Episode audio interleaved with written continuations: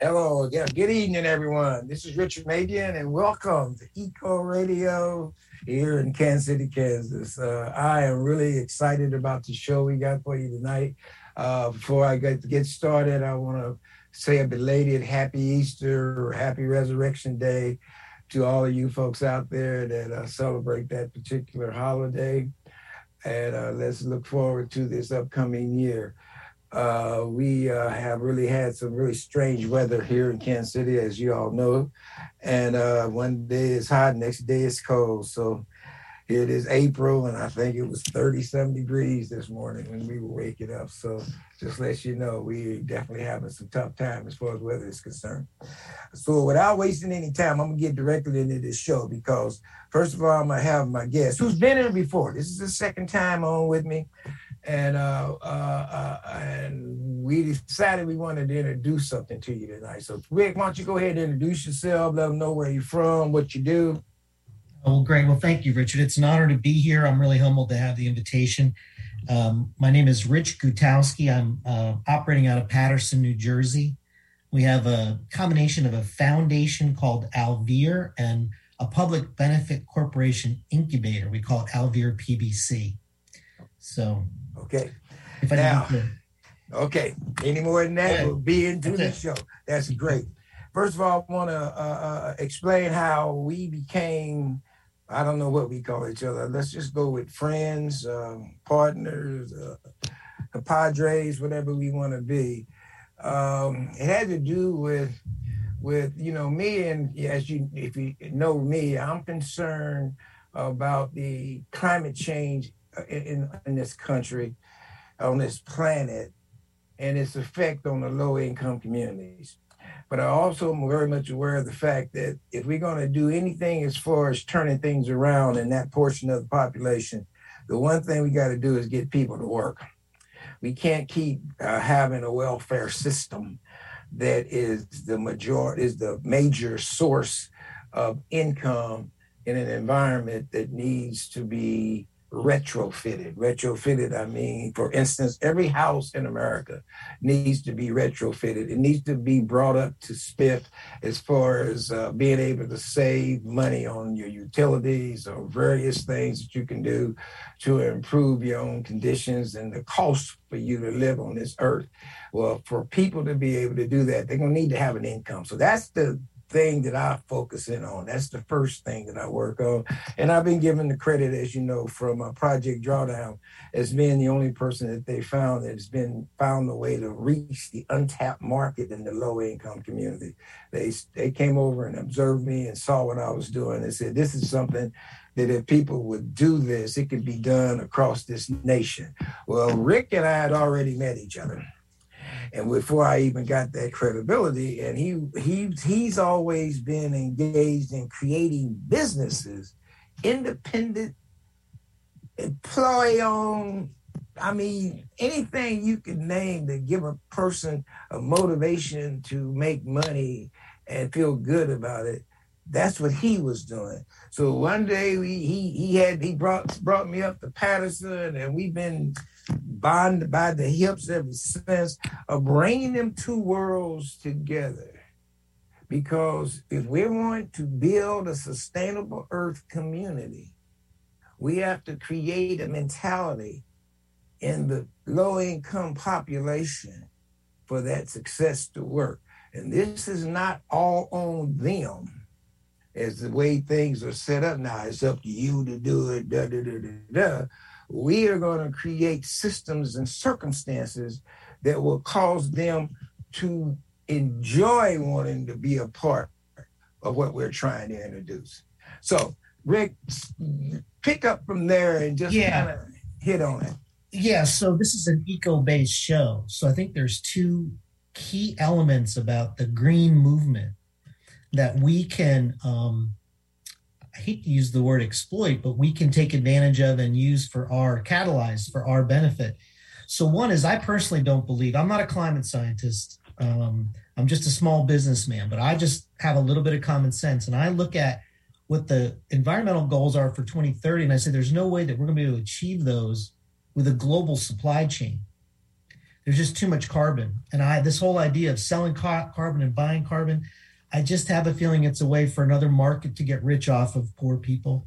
And I've all I've often thought that the global economy is what extracted jobs from our local communities and really hurt us to begin with. But the other part of it is the good side is the 21st century economy, the anchor businesses in the local economy are going to be green. So, you know, the, the the renewable energy and battery production and those sorts of things, we need to get those into our inner city communities, our lower income communities, so they can anchor you know the economic system of our local economies and we can build smaller businesses off of those anchor communities. So that's my dream. You know what we need richard is a spacex for social science explain that right Na- listen nasa did amazing things those scientists were so smart and they landed a man on the moon but if you look at it 50 or 60 years later they needed a, a private company spacex to take space travel to another level because there are certain things that private companies can do that government can't do. Government just can't love on people the way a private company can. A market driven model that is compassionate. And I'll be I'll tell you this right now. The first business that figures out how to move the needle on poverty is going to unlock a torrent of resources the equivalent of Amazon for the bottom of the pyramid. And that's what we're doing. We're trying to yeah. figure that out. Right. And that's we don't what have the answers, but we got some interesting ideas. And that's what Project Drawdown, the lady that was vice president for them saw, and they also said the same thing. There's millions of people that are going untouched that could add to this process that we're trying to that we need to create. Okay, now the the the business side of it is a is is is the end results area. Let's put it over yeah. there. And so we're gonna come back to the beginning of this and what we need to be able to do is to to reach people in such a way that it, it, it, it, motivates them to, to, to want this to happen. Okay, so let's talk about this concept you have called Alvear. Yeah. Explain that. Let's talk about that. Well, listen, first of all, it's not my idea, right? Um, after Ferguson, um, I moved my business into Paterson. I just started to become part of the community and went out and did meals with people and said, "Hey, how do we stop that from happening in our community? Like, let's let's be proactive." So, um, Alvear is a is a is a collection of ideas that came from all over the place: indigenous people, local people, suburban people, PhDs, David Korten, um, Marjorie Kelly with the Democratic Economy. But we just started uh, hanging out, having meals people don't know how to just go and hang out and have a meal. They want to know what are we going to accomplish. I'm like, guys, I don't know. You're going to have a new friend that you didn't meet, but let's just kick some of these ideas around. So Alvear really came out of those conversations.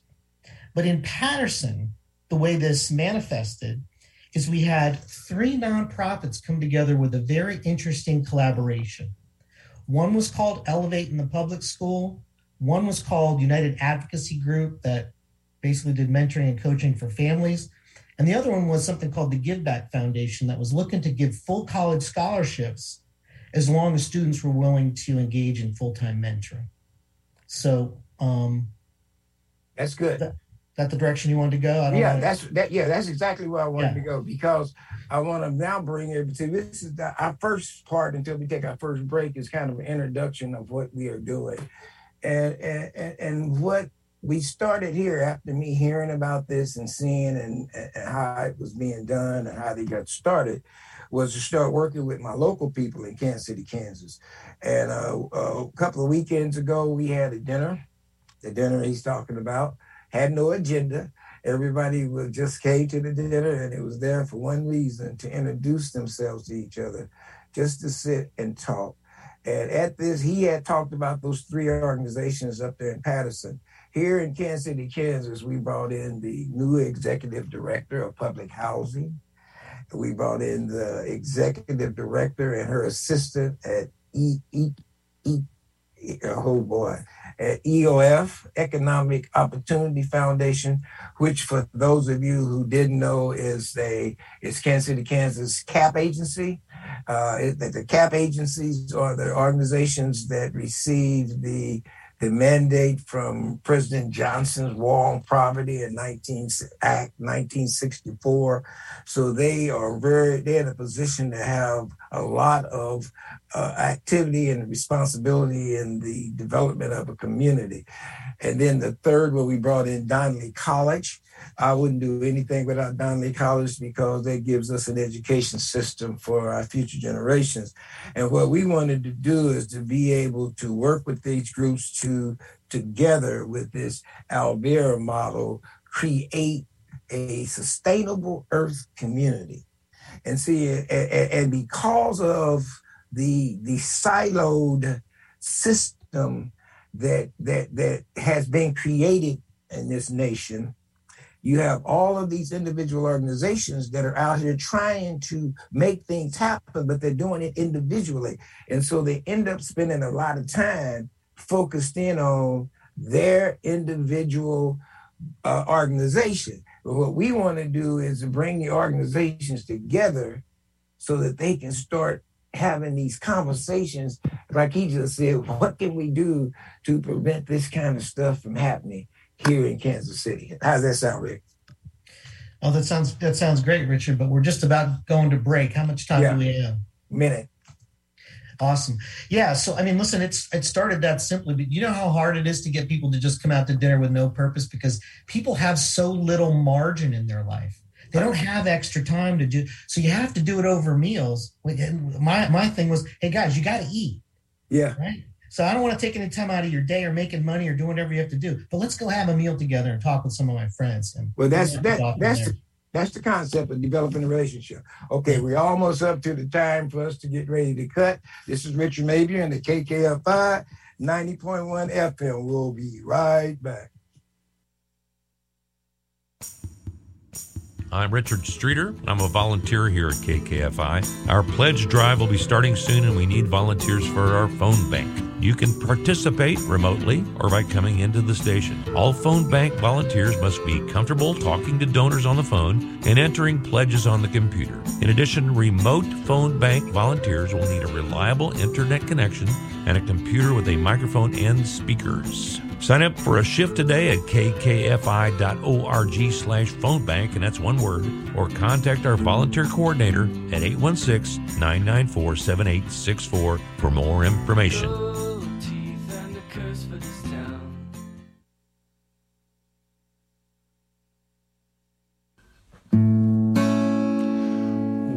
You care for nitrous oxide this morning? Or would you like a little CO2 and toast? Some ozone over easy if the lead has made you queasy.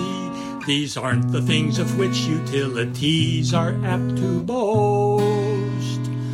Global warming feels so nice in the morning, uh, but it gets a bit oppressive by midday.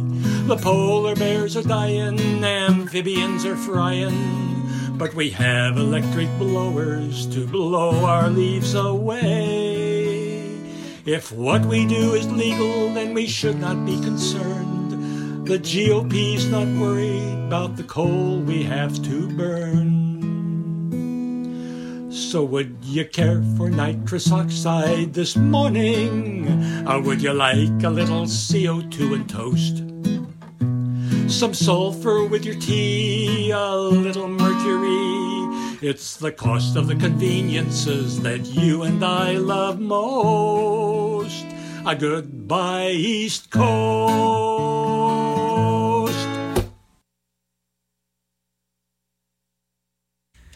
Thank you for being with us here on Eco Radio. We're going to start part two of Richard Mabion's interview. You are listening to 90.1 KKFI Kansas City Community Radio. Burns August 11th through the 13th. Okay, we're looking for local musicians to participate. If you are a musician and interested in participating, you can go online to apply at kkfi.org forward slash band auction. Artists will have the opportunity to perform live on KKFI's airwaves for 30 minutes. Proceeds go to KKFI and the artists. For more information and to submit your band for consideration, go online to kkfi.org forward slash band auction. On what it is that we're actually talking about. So, uh, in the process of working with groups to create relationships, to work as a collaborative unit in the midst of an environment, in the midst of a community. If you notice, I haven't said anything about government's involvement, you know, and, and we're working with agencies that receive government funding. But what we're talking about is developing a strategy with the groups in the community of how we're going to work with the same clients we all serve. So let's go into, Rick, how this can be done. Yeah, so alvear is Latin for hive. There's a, there's something called biomimicry. It's a science, and the new stealth fighter planes. The scientists, you know, smartest aviation people in the world, when they wanted to build that new cutting edge, you know, jet plane, they looked at a hawk and how a hawk flies. Okay. So there's this theory that you can look at nature and you can um, uh, copy some of the the design that, that that nature's come up with to solve some of these complex problems. So they did it with they they looked at a hawk for aviation. We looked at a beehive for our communities. So the idea of alvear is we would go into anywhere you you one of the best partnerships between nature and man is is a beehive so a natural beehive is up high in a, in a tree. It's hard to get to. And if you want to get the honey out, you got to break the hive. So instead, man, man created um, a container that would protect the bees and it ha- would have these frames in the container. Wherever you stuck one of these, they call them an apiary, anywhere you stuck one of these man made beehives, it made every other um, flowering tree in the ecosystem more fruitful. So they take bees take nothing from any of the flowers they land on. And they just in the process of going around and doing what they do naturally, they're they're connecting and, and pollinating every other thing. But what they end up doing is making pure honey out of it. That's what we want alvear to do. So when you look at each of the components of this Elevate, UAG, and the Give Back Foundation, they were all modeling that behavior. And, and they were all doing a great job individually, but we said, you know, if you put the three of them together, you go from one plus one plus one equals three to one plus one plus one equals 10. So, you know, that's kind of how it came together with us. But we said, hey, what if the, the challenge was it's you always have scarce resources. So, how do you apply scarce resources in the most effective way possible? And we found that if you put Elevate UAG and the Give Back Foundation together, you could really potentially move the needle on poverty. Now, you might not do it on 30 million people, but if you if you could prove it on 100 people, I think you might unlock a lot of resources to expand that program quickly. So listen, right now this is all in the very beginning stages. We don't know if it'll work. It seemed like a good idea, and, and we're trying to try, we're trying to trying to work it all out. Okay, and and then you team it up with what I was doing I created was what's called the 50 year pathway out of poverty.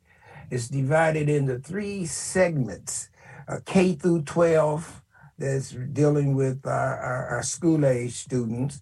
Mm-hmm. Then we have the 16 to 24, and these are disconnected workers. Uh, the, the definition that they give to disconnected workers are any student that hasn't been on a job or in school in the last year. And then you have the portion of the population that the Labor Department said is missing in action, and that's the 25 to to 50, 54 year old group. And the Labor Department thought that group was either in school, disabled, or in jail. That's why you didn't see them in the workforce in the numbers that they should be representing. But when they did a study, they couldn't find them. They, that's not where they were. And of course, me being me and, and being out in this world and seeing what's going on told them that I had a suspicion that some of that numbers were the people who you see driving around on the in front of the trash truck on trash day, picking up the re, the salvageable stuff before the trash trucks get there and pick it up. Those people are, are we have found have been fellows and, and even some women are doing it now that just got tired of dealing with the job market. Uh, they they would get laid off a job, or a job would decide it didn't want to be here in the city anymore and leave and those workers would be get a little stifled and they would get training from workforce development to prepare them for another job and they'd go through that a good year or more and then they'd end up going to another job and they get started all over again and the next thing they know in a year or two here that company saying oh we don't want to be here anymore we moving on.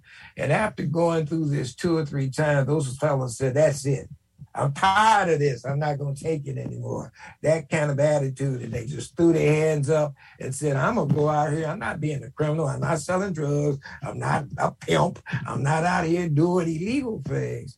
I'm just going to be my own individual person. I'll do handy jobs. I'll paint your house. I'll cut your grass. I'll fix your gutters. I'll do whatever you need it done. And then, along with those that are out there picking up that trash, we got people probably making 500 to a $1,000 a week running around picking up salvage and going in and trading it in. That's where that group went.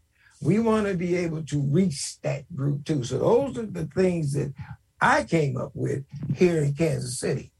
Well, well, listen, that's what that's what really brought us together. That's what glued our relationship together because one of the I'm not going to use a name to protect the innocent, right? But but one of the foremost experts on families, you know, uh, a PhD from MIT in family studies, he got called into Health and Human Services to help consult to. They had invested a 1.5 billion dollars in fathering initiatives and um, they weren't getting the results that they wanted. So they said, Hey, can you help us improve our outcomes? And he said, Hey, you guys, you need to look at what they're doing in Paterson because this combination of an advocate for the child, an advocate for the family, and then giving them a full college scholarship, room, board, and tuition if they come out college ready.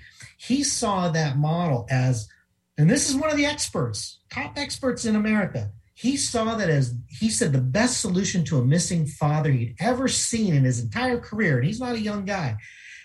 But then I met Richard, and Richard said, You know, Rich, your model's good, but it could be better. And I'm like, Richard, I find that hard to believe because I've got a PhD, MIT, smart guy. Tell me it's the best thing. He said, No, imagine if you could put Uncle Bobby to work. There it is. And and I'm like, damn, you're right. that would make it better. That make it you better. Know? Yeah, I think that that's one aspect in society that that our academic communities have overlooked, and therefore they don't pass it on to the decision makers. And so everyone was looking at the the the the, the uh, uh, what you call it, looking at a, a little junior. Everybody was looking at him as being the one that we needed to reach, uh, girl or boy and prepare them for the future. They teaching them uh, uh, uh, robotics and they give them the greatest classes in the world in our in our high schools and courses and and while that might be sensational in the suburbs and in your what you would consider wealthier type of uh, education system when you come into your poor low uh, public school systems uh, you know, you're doing good if you are reaching one to two kids out of that group that you're providing this this example for, and then the degradation that they have to pass through to get from school to home. People, I don't know if you've ever noticed or realized what kids in our public school systems in the inner city have to walk through, ride through. I don't care how they get there to go from their school back home, a lot of what they've learned they lose. And then when they get home, the most popular person in the family is Uncle Bob. You know, he's been there all day long doing what Uncle Bob does. And again, this is not about drugs. I mean, he's, he's just a popular guy. Uh, Mama likes him, Mama being grandma. Uh, most of the family likes him. I mean, you know, he's a real popular guy. You know, the women like him. I mean, you know, so those young kids are growing up going, that stuff they learn in the school is one thing, but those negative barriers they have to overcome they start focusing in and they make Uncle Bob their role model. That's who I want to be like when I grow up. So we've been training them and overlooking Uncle Bob. So what my program is designed to do is to get Uncle Bob to work. We need Uncle Bob coming home on Thursday evening with a little skip in the step popping the little kids on top of the head. How you doing? And the reason Friday's payday. Remember when we was growing up? You remember how your parents used to act the day before payday? You would know something. He's in a great, daddy's in a great mood. Because see, the next day he got paid. And that's what our kids aren't seeing because the Uncle Bobs of the world aren't working. It's not because they can't work or don't want to work. It's the type of employment circumstances that we need to provide for them have not been created. So that's what the ultimate goal for that end results you was just talking about, the manufacturer in the neighborhood, things that they can feel good about is what we need to, as a community, create. So when we develop in these relationships, those are the objectives we're going to have in mind with people who work in this market. What can we do? I love public housing because it has a self sustaining obligation to move a person from public housing into mainstream. And, and they've been basically almost on their own to do it. Now we want to come together and create a collaborative effort with the total community to be involved in moving people in that direction. Richard, you, you touched on three really key principles we you should talk two minutes. About. Yeah, well, we'll we'll do that. We'll we'll we'll build this out after the break. Yeah, yeah. You three principles, and um, one was it's not just a job; it's a good job. Now yes. you talk about that yes. afterward, yes. okay? Yes. yes. But that's what you taught me, right? It's not just owning the pond. You got to clean the pond first. They don't want to buy your pond, Rich. Right. So that's number one. Number two, um, this is not a problem of the city that the suburbs is going to fix. Right. This is a systemic problem. So my friend who grew up in the suburbs and you know has a PhD, the value of him coming in contact with you was you improved his. So one of our rules in Paterson is you got to come to the table as a humble learner. And rich people and smart people have a really hard time coming to the table, listening, right, and being coachable. So, um, and then I forgot what the third the third principle I wanted to talk about was, but we'll, figure it out after the break. After the break, we in there being to our last minute, but I agree 100 percent that uh that those are the concepts that we have come together with, and we wanted to have this program tonight to introduce this to. When we come back, we're gonna go. We're gonna launch into how that can actually be done. This is Richard Mabion, talking to you here on Eco Radio and KKFI uh, 90.1 FM. We'll be back in a minute. So just hang in there. The views and opinions of this program are those of its host and guests and do not necessarily reflect the views and opinions of 90.1 FM, KKFI, Midcoast Radio Project, or its staff and volunteers. Good news, good planet, good news. It's time now for your good news for a good planet carbon conversion. In the search to reduce greenhouse gases, no stone has been left unturned, literally. It has been discovered that a certain type of rock may offer promising solutions. Peridotite is a common dark rock often found just beneath the Earth's crust. But in a few places around the world, it thrusts above ground into mountain ranges, dominating the landscape. When peridotite is exposed to carbon dioxide, the gas is converted into calcite, a pale, solid material, and the rock's capacity to trap greenhouse gases appears to be unlimited. The peridotite mountains of Oman, West Asia, absorb over 100,000 tons of carbon dioxide every year without any human intervention or a need for mining. The same process is at work in the stalagmites and stalactites of underground caverns. This carbon mineralization holds real promise as a method to reduce carbon emissions around the world. Some scientists are experimenting with drilling holes into the rock and pumping liquefied carbon dioxide into it. Others are grinding the rock into a powder to clean the carbon levels in marine environments and protect coral reefs. Still under investigation, this common rock may be the mountain worth climbing in the battle against climate change. And this is Mandy from GoodNewsGoodPlanet.com. Good Planet, KKFI is hiring. We are now accepting applications for a bookkeeper office administrator position at KKFI's offices at 39th and Main in Midtown Kansas City. This is a full time, 32 hours per week position that is responsible for supporting the administrative and financial needs of our organization. For more details, including required skills and how to apply, please go online to kkfi.org forward slash jobs. KKFI has a new and improved presence on Instagram, Facebook, and Twitter. Be sure to like and follow your community station on social media at KKFI 901 FM. Thanks for supporting this station since 1988.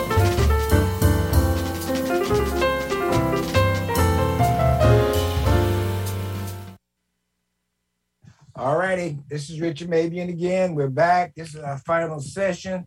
And um, uh, we, I want you to know that Rick and I uh, realized there's no way in the world we'd be able to to cover all we needed to cover to make this a, uh, a meaningful program that we want it to be. So we've already decided we're turning this into a series. I, even though we have different hosts, and I'm not on every week. Every time I'm on for probably the next two or three times, we're gonna have I'm gonna have Rick on, and we're gonna discuss various aspects of this concept. And we even have plans of bringing people on from Kansas City and also Paterson. And we're going to have actual people who are involved in the program. I would love for my Kansas City folks to be able to ask the Paterson folk questions about how they do what they do, uh, or how do you feel we can do what it is we want to do. And one of these shows, we might even figure out a way to have an open mic so that people out there can call in and ask questions, and then we'll set up and we'll fire answers back. So just, I just want you to know this is definitely going somewhere. Okay, Rick, we coming back to you. We got about a good 12 minutes now. Let's let's let's let's end this in a fashion that have people dying to hear us some more. Come on.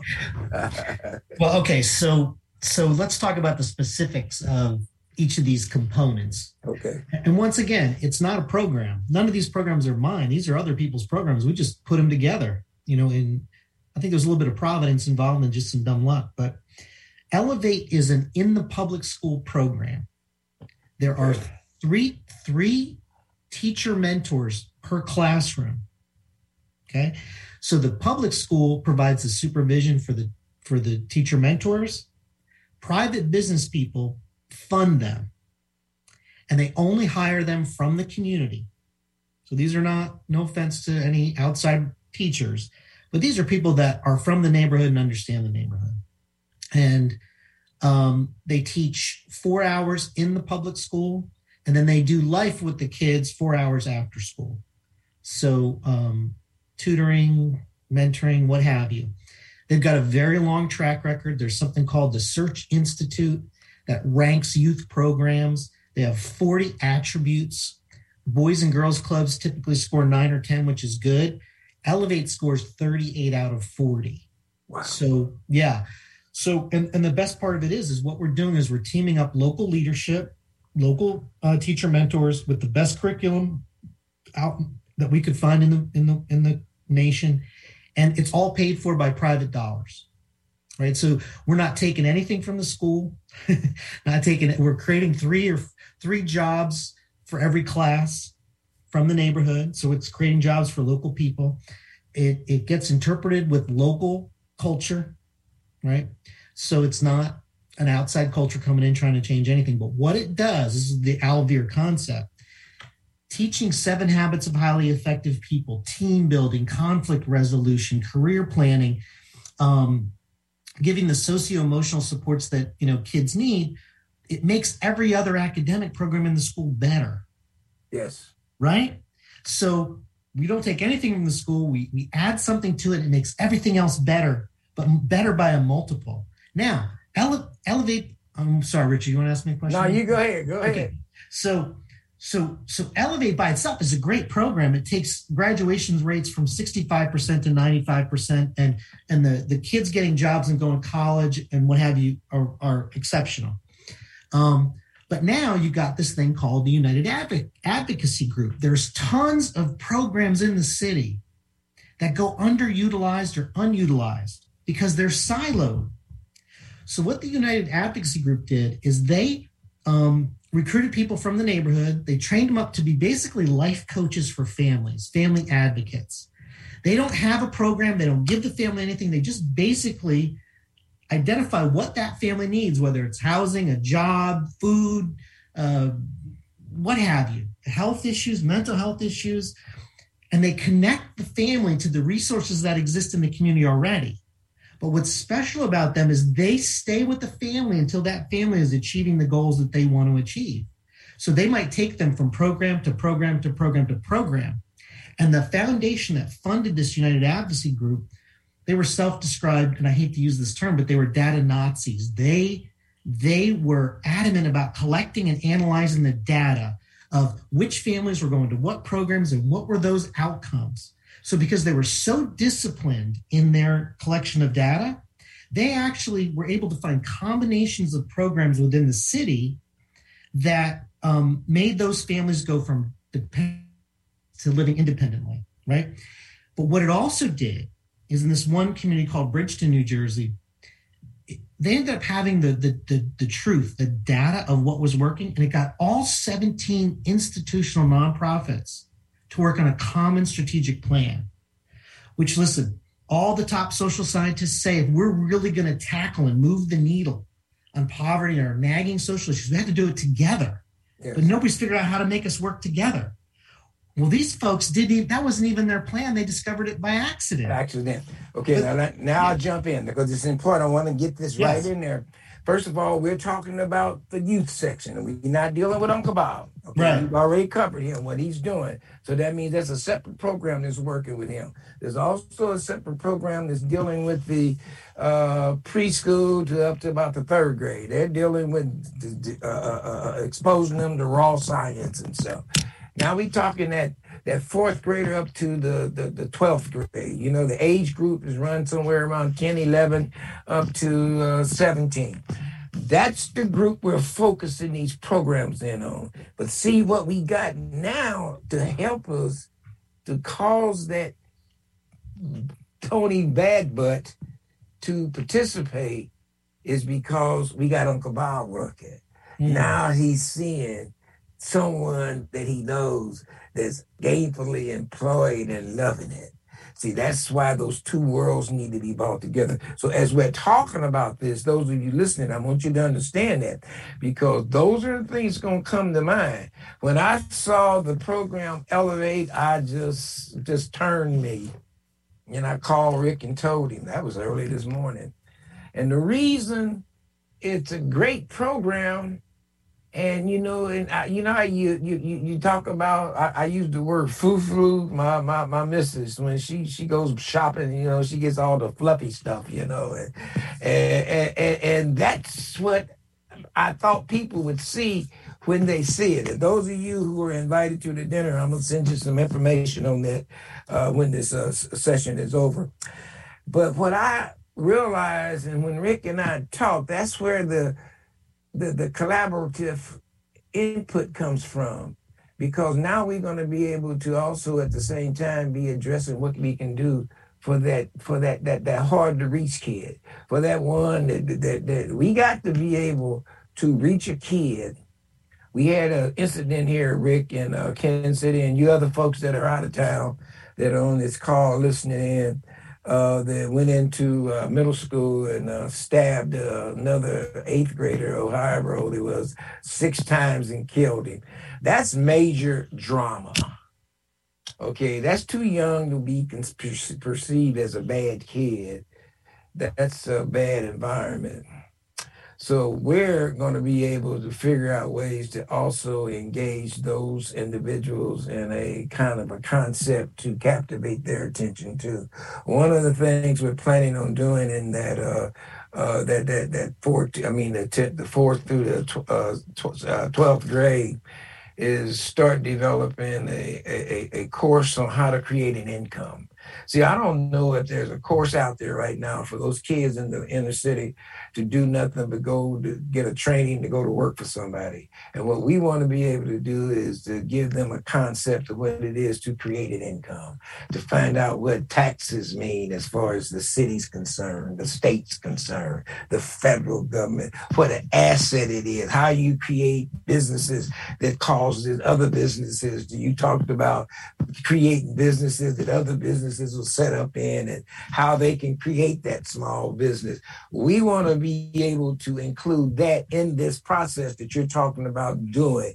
So those people who we had at that dinner, that's going to be a major point for them to discuss and consider what is it that we can do to give this group that additional knowledge about life. So that's what's missing. We as a community have to create that kind of experience for our neighbor, for our community. Yeah, I'm, I'm with you. I'm with you, Richard. Completely ri- with you. So, so um, if we get back to this, so so what you just said ties right into this model, right? Because what this family expert um, observed was that these three programs together, we were they're very expensive programs right? So we got donors with a lot of money, putting a lot of money in, but that's not sustainable long term. So what made our program different is we were using these three programs to seed social enterprises, and the profit from the social enterprises would go to seed these and make these uh, programs sustainable and um, scalable. Yeah. So, um, and I'll give you an example because the third collaborator is a very good example. The third collaborator is the Give Back Foundation. And what they said was, we, the, the fellow had a very successful business in uh, merchant services, which is when you swipe your Visa card or payroll, those sorts of things for business. He sold the business, he put $200 million into a scholarship fund for at risk youth. When his non compete was up, but but you had to agree to long-term mentoring. So that's where Elevate comes in. And then adding UAG made the whole package even better, right? But what he did when his non-compete was up was he started another business called Beyond Get Beyond, which is the fastest growing merchant services business in, in the in the uh, nation today. 50% of the profits of Get Beyond go to support the scholarship fund. So, so listen, how many merchant services businesses are out there? There's got to be a thousand. You can't differentiate them. They're all the same. So to get beyond people go in and say, listen, we care about your community. 50% of our profits go to fund scholarship funds So use our merchant services instead of somebody who doesn't care about your community. Well, we made it even better because we said, hey, Bob, how about if we put 250 people in a room, 250 business owners in a room at one shot, and we tell them about this collaboration to break the cycle of poverty. So they can either donate money or they can sign up for your business services. But now, and, and he loved the idea, and the community loves the idea. And now, just every time you swipe that credit card at your merchant, your bodega, a little piece goes to support your scholarship fund, and 50% of the commission goes to support the United Advocacy Group or Elevate. Give me an example of a merchant service. You, know those little machines where you swipe your credit card? Oh, okay. He he distributes those little machines.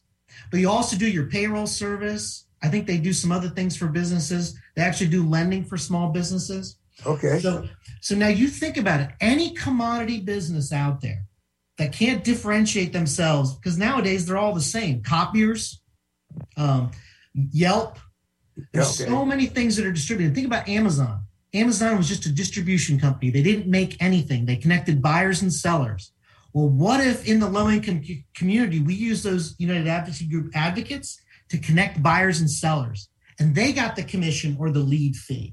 So those advocates are at, at the decision point where those poor people are going from living dependent to independent. Yes. And there's a lot of things they buy along the way. So why shouldn't they get the money that Amazon would normally get? Yeah, I feel the same way. I feel the same way with our hair care products.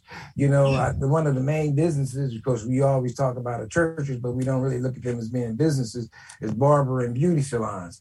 That is a major industry in the inner city as far as hair care is concerned. But the products that they use and the hair that they're buying and all the other things that they're dealing with is coming from China and other places.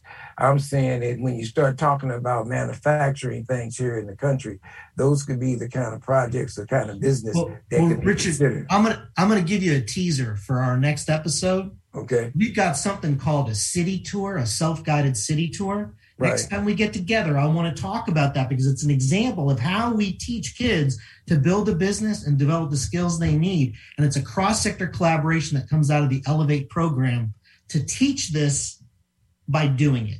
Okay, I got a finger up on me telling me down to a minute. My God, I thought we at least had two or three more. All right, gang, you see what we're doing.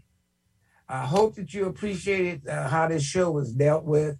Uh, I, I, will again allow you and make sure I let you know when we're going to do another one, and uh, and we'll have an added additional people on the show to make this conversation even go deeper. We'll even get to the point of bringing in people who are constructing housing and stuff locally in Kansas City to say how they can be a part of this too. So thank you, thank you, Rick. Thank you. Uh, we'll continue this on. Thank you. This, thank you all for tuning in. And like I said, we'll be looking for you again. Hi, this is Diana Lynn, host of the Tasty Brew Music Radio Show and Siren Song here on KKFI. Our pledge drive will be starting soon, and we need volunteers for our phone bank. You can participate remotely or by coming into the station. All phone bank volunteers must be comfortable talking to donors on the phone and entering pledges on the computer. In addition, remote phone bank volunteers will need a reliable internet connection and a computer with a microphone and speakers.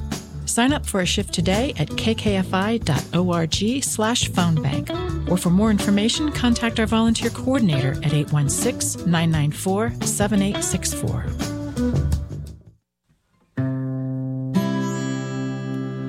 I'm just one guy. I got one mower, got one trimmer, and one leaf blower.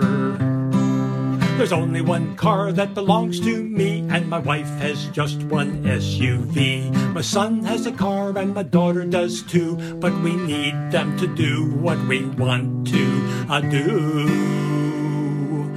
I'm sure global warming is a tragedy, but I don't see what it has to do with me.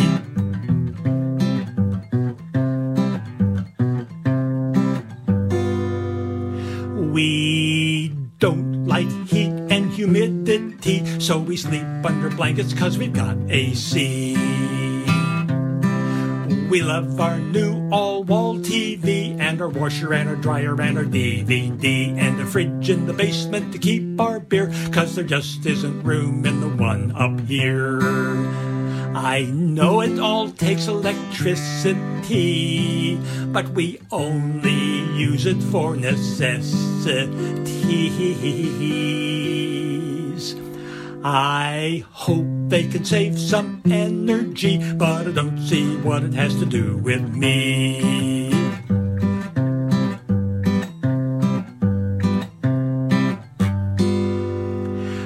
Don't blame me that the polar bears are dead. Save those bears, that's what I said. I gave ten bucks to the polar bear fund and I thought the polar bear deal was done. Well, I'm sure sorry if it has to be, but I don't see what it has to do with me.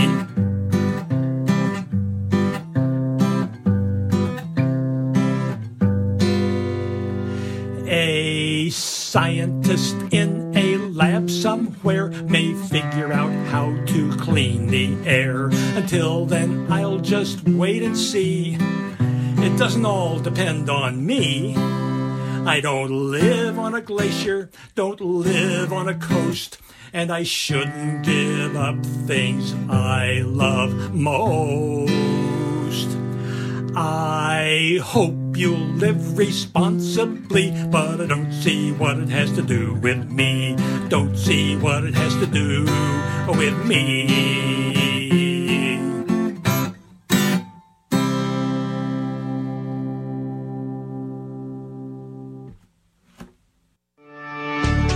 I'm Dr. Anthony Leiserowitz, and this is Climate Connections. Reverend Gerald Godet is a pastor and scientist, so he's in a unique position to talk to people of faith about sea level rise, extreme weather, and other climate change impacts. My faith is the driving force that gets me excited about telling people that, look, this earth is a gift from God. This universe is a gift from God, and we've got to take better care of it.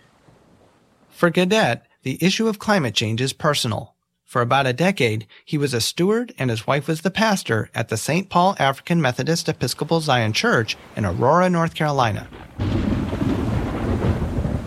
In that time, the church flooded twice during Hurricane Irene and Hurricane Florence.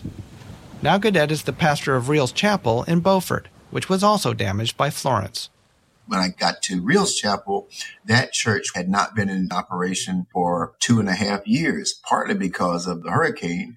So climate change has really impacted both places where I've been severely. As a result, he's passionate about sharing climate change information with his congregants, and he's dedicated to helping his community prepare now for future storms. Climate Connections is produced by the Yale Center for Environmental Communication to hear more stories like this, visit climateconnections.org. My name is Terry. At the end of our hour, here's some environmental news for the week of May 29th, 2023. Democracy Now! reports the White House says it's nearing a deal to avoid default on the national debt. As part of a deal to raise the debt ceiling, House Republicans have been insisting on large cuts to domestic programs coupled with increases in spending on the military and the southern U.S. border. Environmentalists are warning the emerging deal would substantially weaken the National Environmental Policy Act in order to fast track federal review of permits for new energy projects. The Supreme Court has sharply limited the authority of the Environmental Protection Agency to protect and preserve wetlands under the Clean Water Act, a landmark half century old environmental law. The court's decision effectively ends protections for about half of all the wetlands in the United States. Conservation groups called the ruling a devastating setback for clean water and called on Congress to pass new legislation protecting wetlands. A new investigation from the watchdog group Corporate Accountability finds that over 90% of Chevron's carbon offsets are junk, with some likely contributing to the climate crisis and creating social harm. Environmental and indigenous activists have long opposed the idea of carbon offsets and called them corporate greenwashing. In related news, the city of Hoboken in New Jersey is suing Chevron, Exxon, and other oil companies over racketeering charges for knowingly deceiving the public of the climate risks of its industry. A new study warns that the Earth is entering its sixth mass extinction due to the massive global loss of biodiversity triggered by human activity. The report, written by researchers at Queen's University Belfast in Northern Ireland, says that nearly half of the planet's animal species are now in decline, but that unlike past mass extinctions, the present one has been entirely caused by humans. EcoWatch reports already faced with extreme weather and an increasing threat of flooding due to sea level rise, New York City is gradually sinking at an average of about one to two millimeters annually, with some areas subsiding twice that fast. On a clear morning, after milking his cows, Tim Sauter looked over the pasture where he had just turned the animals out to graze. Like many dairy farms, Sauter's fields swayed with a variety of grasses, but they were also full of something typically missing from an agricultural landscape trees. Today, young trees stud his pastures, casting shadows on the long grass below. It's an old idea that's gaining modern traction. The USDA has awarded the Nature Conservancy a grant to advance agroforestry, the umbrella term for agricultural practices that incorporate trees. Inside Climate News reports in the middle of the longest running drought in more than a thousand years, Colorado energy companies diverted rising volumes of the state's fresh water resources for fracking, even though the fracking companies produced enough wastewater to supply their operations.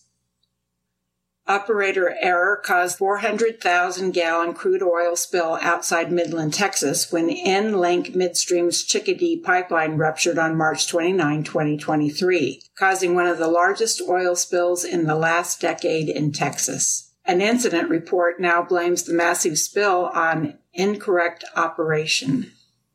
Spending on new interstate lines is a key component of the transition to clean energy because the lines deliver electricity from wind and solar power in rural areas to consumers in urban and suburban areas. Right of first refusal laws help to determine which companies stand to benefit as the grid expands. The laws are a financial boon for utilities, entitling them to decades of near guaranteed profits from owning the transmission lines. Sustainability Action newsletter reports the transformation of a diverse agricultural economy into one narrowly focused on a pair of commodity crops is the result of a bigger trend. A set of incentives imposed on farmers and unrestricted free trade with countries like China and Mexico since the latter half of the 20th century has created a dangerous situation of the outsourcing of the American food system. Farmers are paid to overproduce commodities like corn and soy, and fruits and vegetables are increasingly imported from other countries. This explains why the apple orchards near hometowns have disappeared, and nearly 60% of the apple juice sold in the United States comes from China. FoodandWaterWatch.org reports. Oil and gas companies are promoting carbon capture projects for oil and gas operations and fossil fuel energy plants as a solution to climate change. Given the massive failures of carbon capture projects attempted so far, it's obvious that carbon capture is more scam than solution. The costs of carbon capture solution are very high and they create big inefficiencies at operations. Carbon capture solutions will do little more than prolong the use of fossil fuels while increasing costs to ratepayers and continuing the deadly release of greenhouse gas emissions.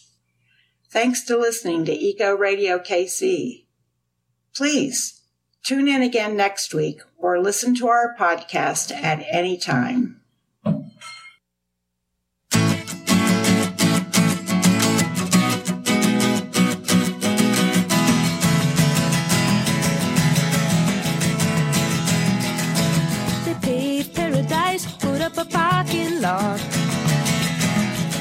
Thank you for listening to Eco Radio KC on KKFI 90.1 FM, Kansas City Community Radio.